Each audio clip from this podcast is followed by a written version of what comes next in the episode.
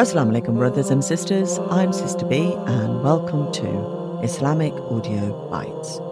We are continuing our read of Stories of the Prophets by Ibn Kathir, which can be downloaded from kalamullah.com. Let's read. Page 165. Bismillahir Rahmanir Rahim. Prophet Daniel, peace be upon him. Allah saves Daniel from the lions. Ibn Abi al Dunya narrated the following based on a chain of citations. Nebuchadnezzar captured the two lions and threw them into a pit. He then brought Daniel and threw him at them. Yet they did not pounce at him Rather, he remained as Allah wished. When then he desired food and drink, Allah revealed to Jeremiah, who was in Sham, Palestine, Syria, Prepare food and drink for Daniel. He said, O Lord, I am in Jerusalem, while Daniel is in Babylon, Iraq. Allah revealed to him, Do what I have commanded you to do, and I shall send you one who will carry you and what you have prepared. Jeremiah did so, and Allah sent him something that would carry him until he arrived at the brink of the pit. Then Daniel asked, Who is this? He answered, I am Jeremiah. He asked, What brought you? He answered, Your Lord sent me to you. He said, And so my Lord has remembered me.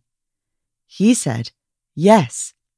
Daniel said, Praise be to Allah, who never forgets those who appeal to Him, and praise be to Him who compensates good with good, rewards patience with safety, dispels harm after distress, assures us when we are overwhelmed, and is our hope when our skill fails us. Daniel after death. Yunus ibn Bakir reported that Muhammad ibn Ishaq reported that Abu Khalid ibn Dinar reported that Abu Aliya said, When Tastar was invaded, we found in the treasure house of Al Harmazan a bed on which lay a dead man with a holy script at his bedside. We took the scripture to Umar ibn al Khattab. He called Ka'b and he translated it into Arabic, and I was the first Arab to read it. I read it as I read the Quran. Here I, Khalid ibn Dinar, said to Abu Aliya, What was in it? He said, Life history, annals, songs, speech, and what is to come. I asked, And what did you do with this man? He said, We dug in the riverbank thirteen separate graves. At nightfall, we buried him and levelled all the graves in order to mislead people, for they would tamper with him. I asked, And what did they want from him? He said, When the sky was cloudless for them, they went out with his bed, and it rained. I asked, Who did you think the man was? He said, A man called Daniel. I asked, And for how long had he been dead when you found him? He said, Three hundred years. I asked, Did anything change on him? He said, No, except for the hairs of his face, beard, and moustache. The skin of the prophets is not harmed by the earth, nor devoured by hyenas. The chain of citation from Abu Aliya is good, but if the date of the dead man's death was really 300 years, then he was not a prophet, but a saintly man, because there was no prophet between Isa, Jesus, and the Prophet Muhammad, peace be upon him, according to the Hadith in Bukhari. The span between them, the dead man and Muhammad, peace be upon him, was variously reported as 400, 600, and 620 years. It could be that he had died 800 years earlier, which would be near to Daniel's time, if his being Daniel is correct. However, he could still have been somebody else, either a prophet or a saint. Yet the truth is more likely he was Daniel, because he had been taken by the king of Persia and remained imprisoned, as already mentioned. It was narrated with a correct citation that his nose as one span, nine inches long. Anas ibn Malik, with a good citation, said that his nose was an arm's stretch long, two feet, on which basis he is thought to be an ancient prophet from before this period. Almighty Allah knows best. Daniel's death, Hadith. Ibn Abu Dunya reported from Abu Bilal that Abu Musa found with Daniel a holy script and a container in which were dirhams, his ring, and ointment. He wrote to Umar, who replied, Send the scripture to us. Send some of the ointment. Tell the Muslims who are with you to use it. Share the dirhams among you and leave the ring for you. Abu Bakr ibn Abu Dunya related without citation that when Abu Musa was told that he was Daniel, he stayed with him, embraced and kissed him. Then he wrote to Umar that he had found with him nearly 10,000 dirhams. It used to be that people came to borrow from it, and if they did not return it, they became sick. Omar ordered his burial in a grave to be kept secret, and the money to be sent to the treasury, with the box and the ring a gift to him, Abu Musa. It is related of Abu Musa that he told four of the captives to dam the river and dig a grave in the middle where he buried him. Then he beheaded the four captives in order for the secret to be kept from all except himself. Daniel's ring. Ibn Abu Dunya also reported by a chain of citations that a ring was seen on the hand of Ibn Abu Burda ibn Abu Musa. The gem was carved with two lions with a man between them, whom they were licking. Abu Burda said, This is the ring of that man whom the people of this town say is Daniel. Abu Musa took it the day he was buried.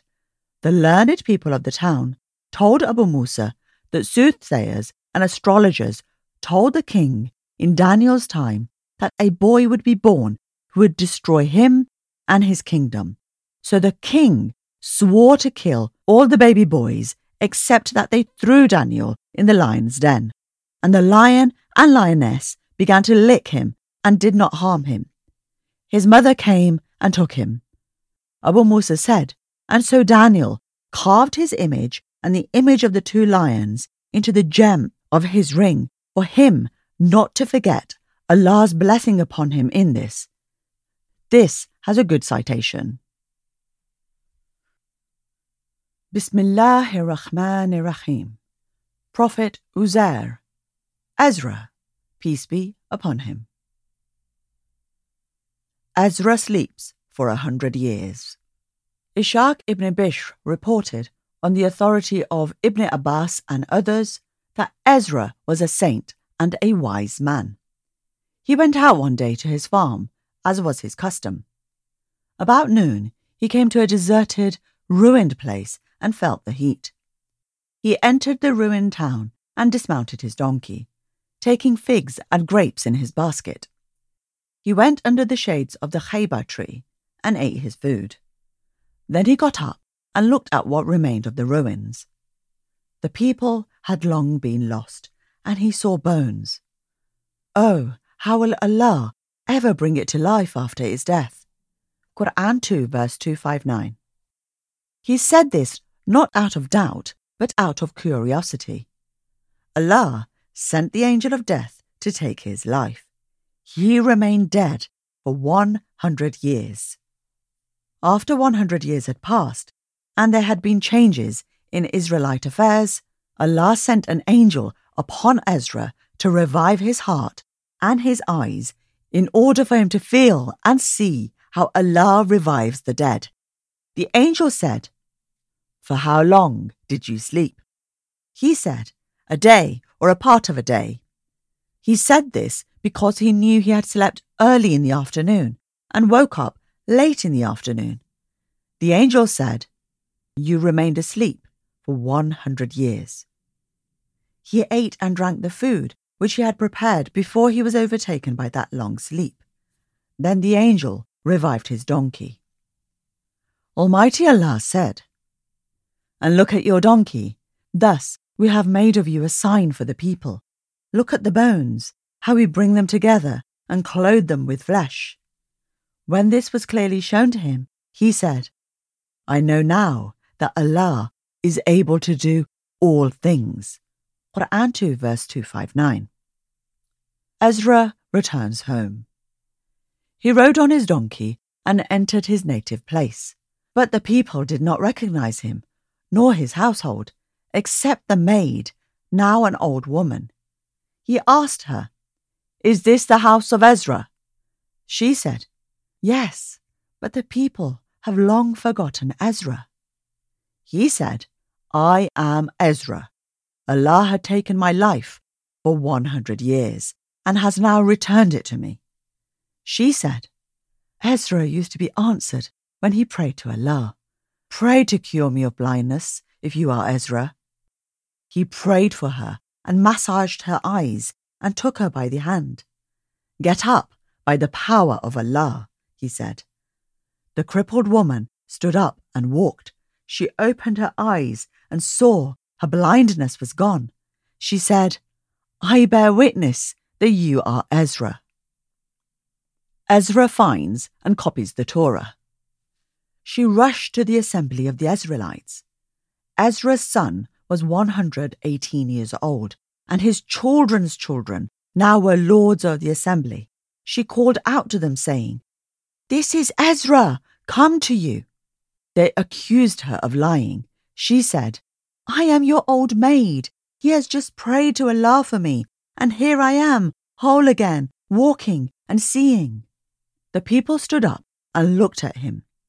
His son said, My father had a mark between his shoulders, a black mole. And they discovered it. They said, None among us memorized the Torah since Nebuchadnezzar burned it, except Ezra. And there was only one copy of the Torah, which was hidden by Surucha. He buried it in the days of Nebuchadnezzar, in a place none but Ezra knows. Ezra led the people to the hidden place and took out the copy of the Torah.